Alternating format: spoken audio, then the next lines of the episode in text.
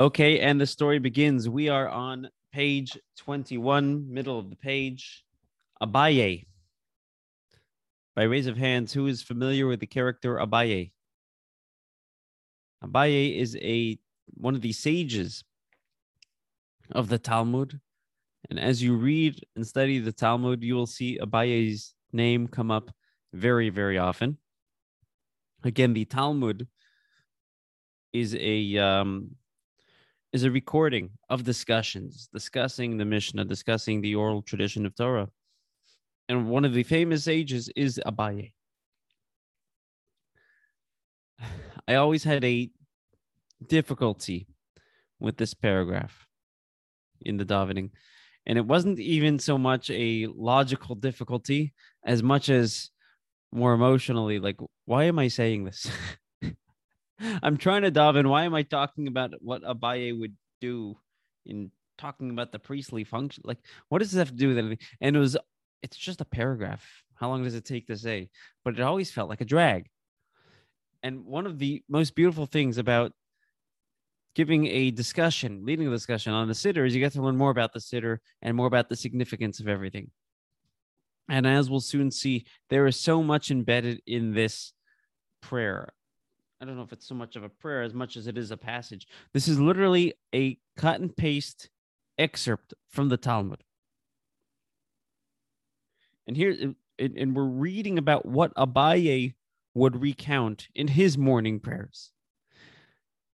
Again, prior to the existence of formal prayer, we would give sacrifices. There was informal prayer. Talk to God from your heart. And you articulate your needs, you articulate your praises in, in your own language. And then at some point, we had the destruction of the Beit HaMikdash, we couldn't give sacrifices. So let's have a st- structured prayer that actually is representative of the sacrifices, which is why prior to prayer, we read about the sacrifices. And now, as part of the prayer service, we read about how Abaye would recount the daily sacrifices. To backtrack where we're holding chronologically here, or not chronologically, but um, what we've been doing, we've talked about the korbanot, the sacrifices, the korban tamid. We've talked about the ketoret, the incense. We've talked about the spiritual significance of the korbanot offerings as well as incense. We read several verses that follow the incense that talk about bitachon, trust in God. And now Abaye comes and sums up the whole thing for us. He just literally sums up the whole service. Um, we're going to read it quickly. Let's quickly read through this paragraph so we can just get into the, to the meat of it. Abaye recounted the order of the daily priestly functions on the authority of tradition and in accordance with the view of Abba Sha'ul. In the Mishnah, there were varying opinions of what the order of morning services. We know what the service was in the morning in the temple, clearly from the Torah. We know there were sacrifices. We know there were libations. We know there were incense. We know there was lighting. Of the, we know all these different things. What we don't know is the order. Abaye would reiterate what that order was in accordance of the sage of his time, or prior to his time, Abba Sha'ul. The large pile of wood was arranged on the altar before the second pile from which the fire was taken for the incense offering. The second pile for the incense offering was arranged before the placing of the two logs of wood on the large pile. The placing of the two logs of wood came before the removing of the ashes from the inner altar. The removing of the ashes from the inner altar preceded the, clean, the cleaning of the five lamps of the menorah. The cleaning of the five lamps of the menorah preceded the sprinkling of the blood of the daily burnt offering. The sprinkling of the blood of the daily burnt offering preceded... Where are we? the cleaning of the remaining two lamps of the menorah. Okay, you'll soon see the method to our madness here. Just hold on tight. The cleaning of the two lamps of the menorah preceded the incense offering. The incense offering preceded the burning of the parts of the daily burnt offering. The burnt offering, the, the burning of the parts of the daily burnt offering preceded the meal offering. The meal offering preceded the offering of pancakes. The offering, I love pancakes. The offering of pancakes preceded the wine offering. The wine offering came before the Musaf. The additional offerings of Shabbat and festivals, the Musaf offering of, of Shabbat and festivals preceded the placing of the two censers of the frankincense. We're just literally going through the whole morning daily korbanot. service. The frankincense censers preceded the daily afternoon burnt offering, as it is written, and the Kohen shall arrange the burnt offering on the altar and the burn and burn it on the fat of the peace offerings. With this, all the offerings were completed. Okay, now you know what daily life was like, summed up in the temple in the Beit HaMikdash. And the tradition actually became to recite this paragraph daily of how Abaye would recount this, because it literally sums up everything that took place. The order of the day. Our order of the day is the siddur. Their order of the day was this service. Okay. What bothered me by reciting this in past in the past is why, if we believe that our sages who structured the siddur are truly wise and truly sensitive, spiritually sensitive, we must believe that there's a spiritual reason, a deep, meaningful reason, a relevant reason of why we're saying this. And we're soon going to unmask that.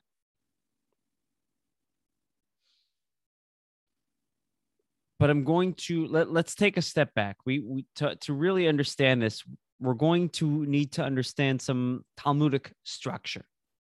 Okay, you with me? We got to understand some Talmudic structure here. God gives us a Torah, right? The Torah is given to us in Mount Sinai, the five books of Moses. In those five books of Moses, sprinkled throughout, are the six hundred thirteen commandments, but the commandments as written in the Torah are quite ambiguous. So when it says, put on tefillin, well, what are tefillin? Put a sign on your arms and an ornament between your eyes, like it says in the Shema. Well, what does that mean? How do you make them? How do you put them on? When do you put them on? Who puts them on? Who doesn't put them on? Put a, mezuz- put, put a scroll on your doorpost, right? How high? What does this scroll consist of? What type of doorposts require it? What type of doorposts don't require? There's a lot of details of the what, where, why, who, when, how that are not clear in the Torah. The Torah literally just tells us the bare bones of what. But all this was clarified by God to the Jewish people and handed down from generation to generation orally. So God gave us the written Torah. He then explained the background behind it. And Moses explained that to the Jewish people, and they've passed that down from generation to generation. This is known as the oral Torah. Are you with me? Okay. At some point, um, pretty much after the destruction of the Second Temple, about two thousand years ago, now Jews have to work for a living. We're in exile. There's a lot more pressure, and the ability to retain that immense amount of information. Uh, sages saw that, oh my gosh, people are starting to forget this. Where is Judaism going to go? If we don't have the oral Torah, Judaism is gone. There is no such thing as Judaism without the oral Torah. If you have just a written Torah, there literally is no Judaism, because we're not going to know how to do anything. We're just going to have a bunch of do this, do that, but we're not going to know how, what, when, where, why, who. We need that oral Torah, and we cannot forget it. So they decided, let's write it down, but we're going to write it down in as a brief summary. And he had a rabbi, Rabbi Yehudah HaNasi, Rabbi Judah the Prince. I hope this isn't superfluous information, is it? We're all good? Sort of? Okay. Rabbi Judah the Prince, Rabbi Yehudah HaNasi, collected from various rabbis their talking points on the transmission of, oral, of the oral Torah. It was written down in very brief summary form. And he collected from this rabbi and from that rabbi. He called this the Mishnah. And you have headlines, teachings. Rabbi Akiva says this. The sages say this. Rabbi Abba Sha'ul, who we just quoted earlier, says this. This is the generation of Rabbi Shimon Bar Yochai. This is the generation of the Mishnah. But it's very, again, it, it's more expansive than the written Torah itself. But it's still, and, and it fills us in with background. But at the end of the day, it's still pretty brief. It's like notes. What happens when you go back and your kids read your notes from college? So when you wrote the notes, you knew what you were talking about. You were able to just write the, you know, the bullet points, and you don't have to write the whole thing. You, you know, when, I, when I'm, as I'm giving this discussion here, I have my notes here. Hold on. Chicken scratch here. Can you see that? Okay. I, I'm, I'm not writing a script, you know, right? It's not a performance. I'm writing points of what I'd like to talk about. So were somebody else to read this, they're going to need help filling this in, right? My kids might look at these notes and start debating what was my intention. And that's what happened with the next generation. The next generation is, okay, we're going to yeshiva. We're going to study Torah. And we're going to under, try to understand how to do the mitzvahs. Let's understand this Mishnah. This is brief. And they start discussing. They start analyzing. They start trying to understand the context. And they're debating. In all practice, do we follow this opinion? Do we follow that? This is the, what the Talmud is. The Talmud is discussing the Mishnah, trying to understand it. The Mishnah is the brief um, recording, written recording of the oral Torah. The Talmud is discussing that. Okay, you with me? Okay. In the Mishnah, there is a debate. Hold on one second. Thanks. Okay. It, um, sorry, can you hear me? Okay. In the Mishnah, there's a debate. What is the order of the incense? Do incense precede the lighting of the candles in the temple, or do the lightings of the candle uh, candles precede the incense? Um, according to Abba Sha'ul, one of the sages of the Mishnah, let's take a look back at our paragraph here. We're on, hold on. Literally smack in the middle of the paragraph. But if you count one, two, three, four, five, six, seven, eight, nine, ten, twelve lines from the bottom. If you count twelve lines from the bottom, do you see that?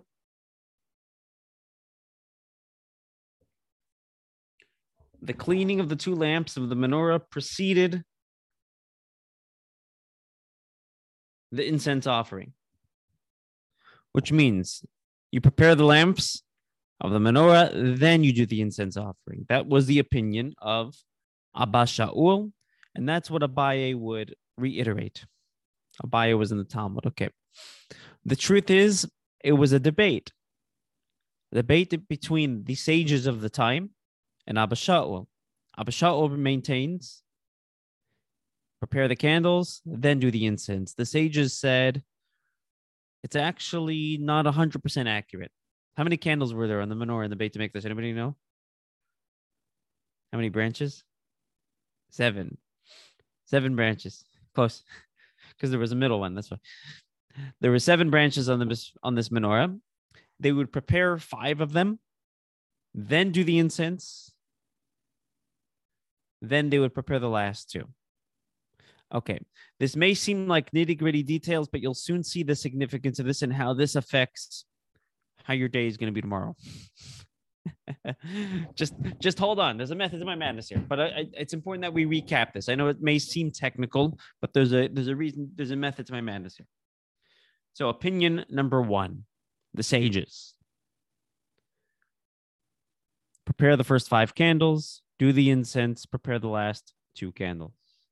The opinion of Abba Sha'ul, who argues on the sages, is prepare all seven candles, then do this incense. Incense are its own separate thing. Don't do it in the middle. In practice, were we to have a Beit HaMikdash today, who would we actually follow? We would follow the sages.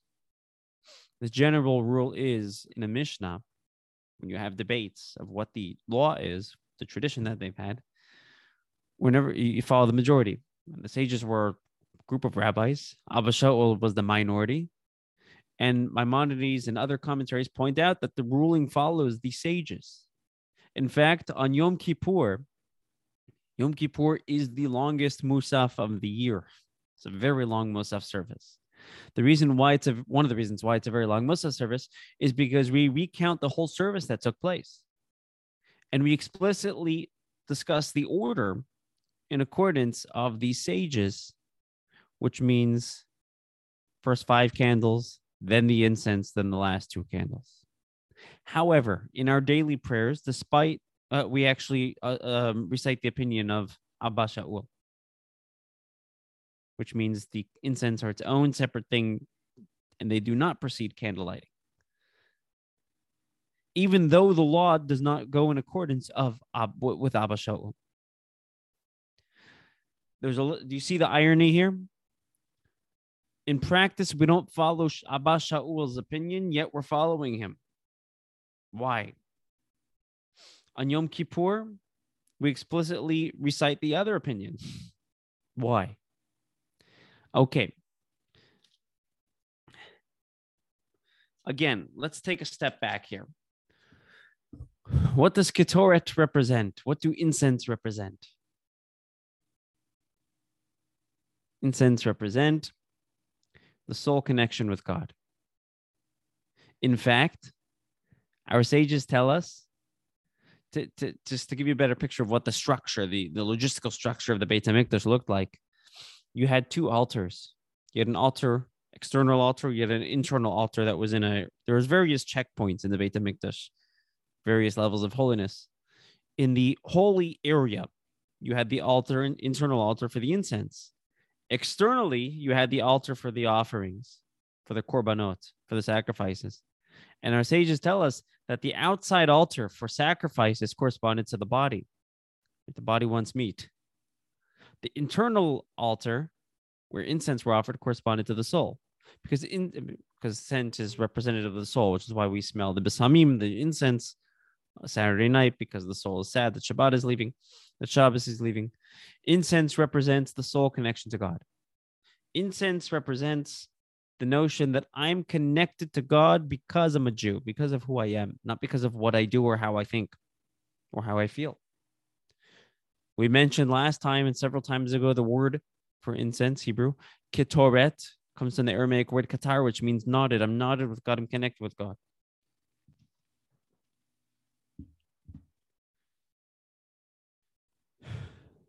What do candles represent? What does the menorah represent? The soul. It also represents the soul, right? Just like the ketoret, but a different element of the soul. But what think what would the difference be? It represents light, the revelation, the experience of the soul. So you have two parts of you. You have who you are, and you have your experiences. Right? And in a perfect world, there's a se- there, there's a seamless flow from my identity to my experience. In our generation, day and age, there's a lot of ident- identity crises, crises, no, crises, crises, right? Identity crises. There's a discrepancy or a, a discord between my human experience and who I actually am. I may experience reality in one way, but the truth is that's not true, right? And and the truth is, unfortunately, on, on a very drastic level, most, uh, many Jews uh, live like this, where, you know, R- R- Rabbi Gordon of blessed memory, his father, you know, Rabbi Gordon from Chabad dot org, so his father was a chaplain, a uh, uh, hospital chaplain in New Jersey. He used to visit patients. And he asks this one patient, would you like to put on tefillin? He was Jewish. He says, Rabbi, I'm Jewish in my heart. He says, that's why you keep having to go back to the cardiologist. You got to spread it out a little bit. There's a discrepancy it, uh, between how I, who I am as a Jew and how I experience that. A lot of Jews don't have that experience. They don't know. They weren't born into it. They weren't educated. They weren't given the right tools. Judaism does offer those tools, but not every. Unfortunately, what we're learning now is Judaism's best kept secret. It's not supposed to stay a secret, though. You got to share it. But the point is, there's the ketoret, which essentially means the incense. I'm a Jew, my soul. There's the candles, the experience, the light of the soul. And in a perfect world, they're aligned. Were there to be a Beit HaMikdash today, the ketoret would precede the candles because they would be one continuous flow. You would recognize, I'm a Jew, that's the ketoret, that's the incense. Let's afterwards light candles. Let's radiate that light. Let's experience that. Experience that intellectually. Experience that emotionally. Behaviorally. Let my soul continue, uh, seamlessly flow into who I am as a human being, rather than have this tension between my Jewish identity and my daily self. This is the opinion of these sages. The incense precede the candle lighting, because the incense lead to emitting light, feeling, uh, being, recognizing that on the inside, Judaism is who I am. It's not just what I appreciate or what I'm passionate about, because maybe I'm not passionate, right? It's just who I am. That's going to influence what I appreciate, what I'm passionate about, how I behave. That's the candles. It's one continuous flow. That's the opinion of the sages. And were we to have a Beit HaMikdash, that was the reality during the time of the Beit HaMikdash, especially the first Beit HaMikdash. That was the reality. We experienced Judaism emotionally, intellectually, cognitively, behaviorally. The candles and the incense were aligned. The body and soul were aligned. The reason why we don't recite the opinion of these sages is because that's just not the reality today. We don't have a Beit HaMikdash. We don't have free access to experiencing Judaism in the same way. It takes a lot of work. You got to study the Tanya, got to study other works. You got to internalize, we got to fabring, we got to say l'chaim together, we got to do mitzvahs, we got to daven, we got to really work to align ourselves. So what often happens is the opinion of Abba Sha'ul, where you have the candles first and the incense. The fact that I'm a Jew is its own, own separate thing, which is a double-edged sword. On the one hand, my identity as a Jew doesn't always translate into the experience of feeling Jewish. At least not, not uh, with, unless there's some sort of catastrophe where I'm inspired. Um, on the other hand, no matter what, even if I'm lacking that experience, I finished lighting candles already, right? Afterwards, I still have the ketoret. I'm still a Jew. Because my Jewish identity is not doesn't is not defined by my experience. It has the ability to define my experience. And even if it doesn't define my experience, which means even if experientially I don't feel like I appreciate Judaism, emotionally, I don't always I don't feel like I'm connecting. We have those days, right? Behaviorally, I'm just this is a drag. I can't do it. Realize that there's, right, I finished lighting candles and I'm done. Afterwards, we still have the ketoret. We still have that essential connection. Even if there's a discord between feeling Jewish and being Jewish, I'm still always Jewish. The only thing is it takes a little bit of digging. Got to dig really deeply. To experience, uh, to see another, to see ourselves as Jews because of who I am, not just because of how I feel. To believe that I'm still a valuable, precious soul in the eyes of God, even when I'm not behaving that way. And even when I'm not feeling that, because I have the ketoret, that takes a lot of digging, but that's, that's what it's all about. I'll tell you a great story. I'm going to tell you three stories. One of them you've heard already, but I love it. So I'm just going to say it again because I absolutely love it. Last week uh, on uh, on Shabbos, we marked Gimel Tammuz, the third of Tammuz, the twenty-eighth uh, Yahrzeit of the Rebbe. Somebody once asked the Rebbe, "What is what is your function? What is the why can't?" Jews should be connecting to God, not to people. That's a Christian thing. We're connecting to people. What, what do we need a Rebbe for? It's a, he was very confused about the concept. And the Rebbe said, I'm like an archaeologist. I dig. and I find things. The Rebbe then told him, the truth is anybody can dig and find things. But what I find is artifacts that are of value, right? Archaeologists know where to dig and how to dig. And the Rebbe proceeded to tell him that Sigmund Freud knew how to dig. And what would Freud come up with? Dirt. Adler, another famous psychologist, knew how to dig. And what would he come up with? Dirt. The Rebbe said, I'm here to dig and not come up with dirt, but to come up with well springs, come up with an invaluable resource, come up with, with valuable artifacts.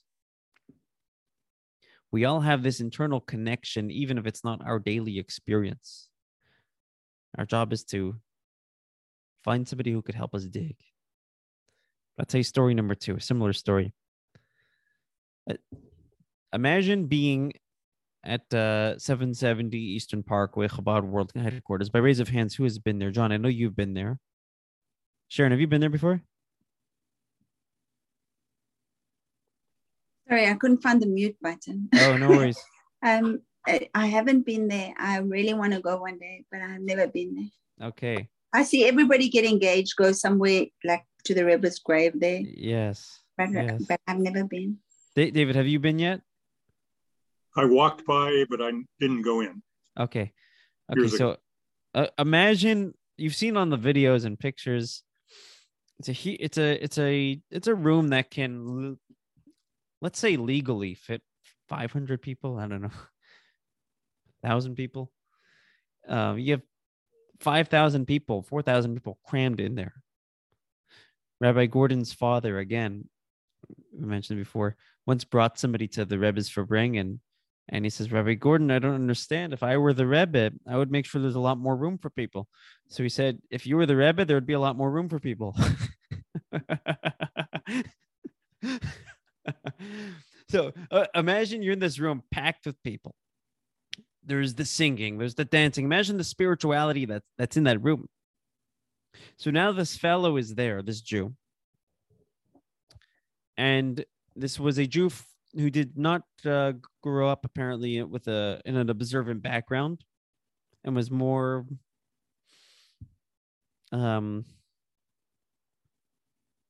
I don't know what the word is. Secular. More secular. And he was so inspired. He he felt something. He actually went up to the Rebbe to say l'chaim to the Rebbe, and just to say thank you. I'm this is this is doing this is an amazing event. The Rebbe said to him, "What is your name?" He said, "My name is Yitzchak." He knew his Jewish name. He said, "My name is Yitzchak." The Rebbe said, "Do you know who Yitzchak was? Besides your, you know, your namesake, who was Yitzchak? Isaac. Who was Yitzchak?" He said, "I know he was one of our patriarchs, but that's all I know. I didn't go to Hebrew school. I don't have a Jewish education. All I know is." So the Rebbe said, "You know what Yitzchak used to do? Yitzchak used to dig wells. We know that from the Torah, that Yitzchak used to dig wells and come up with fresh water, well springs. You got to go out there and dig wells. Find another Jew," he says. This is what the Rebbe tells him. "Find another Jew and be like your namesake, Yitzchak. Dig, but not to find dirt, God forbid, but to find water." And he says, the way you do that is you find a Jew and say, let's put on tefillin together. Let's do a mitzvah. Which, by the way, going back to the ketoret, the incense, which represents the essence of the soul, the well springs, has the same numerical value as six hundred thirteen, representing the mitzvahs. The Rebbe said, go up to him and let's put on tefillin. He says, Rebbe, I don't even put on tefillin. He says, beautiful. You could do two birds. He didn't say this, I'm paraphrasing, but you could kill two birds with one stone. You could dig and find out the, find the best within yourself, find the best within someone else simultaneously. And the, the Rebbe empowered this person to be a leader, to be a digger, to find the ketoret, the, the, the essential connection that another Jew had within them. Story number three. The previous Lubavitch Rebbe, Rabbi Yosef Yitzchak Schneerson, was under um, was almost was almost actually given capital punishment in communist Russia because he headed underground educational systems, yeshivas and schools, and let's keep Jewish education going. Yeah, but it's illegal. But doesn't God want this? And he risked his life for this. Judaism is alive because of this. And we actually celebrate the miracle that took place um, of his release. It was a miraculous bureaucratic miracle. He was first sentenced to death. Then they lightened him up and said, you know what, you could just be sentenced to Siberia. And they eventually, they just said, you know what, just, just go, you're free. And he ended up being totally free. And that's the twelfth of Tammuz. He was being interviewed or interrogated, if you will, by a communist. One of the communists, by one of the K G B soldiers. This K G B was a Jew. Obviously very lost and very confused and perplexed. And he says, Rabbi, you actually believe in this stuff? You believe that there's a God, you believe in a higher power, you believe that there's a objective mission that you were given, that you're needed. Come on, man. You can't prove any of that. So he says, not only do I believe in this, but you believe in this. You believe that there's more than what meets the eye. He says, no, I don't. I'm cynical. So he says to him, who gave birth to you? He says, my mother. He says, oh yeah, did you see it? Do you remember it? Somebody told you this is your mother. You, you probably didn't even take it. I don't even know if there were D N A tests back then. Um, you have no proof. So somebody told you this is your mother and you believe it. Yeah, in other words, you, you do believe and you can believe. Your Yetzer Hara, your evil inclination, your animal soul is, is preventing you from believing in God, from believing in, in the Torah. But you believe. You can believe if you wanted to. The Rebbe was trying to dig out the ketoret, his essential connection. You are connected. You have that ability to believe.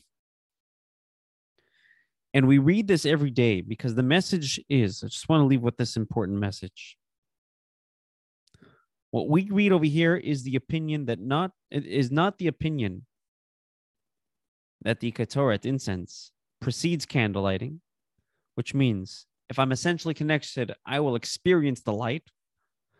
But actually, we read the opinion that states, middle of the page, that the candle lighting precedes the incense.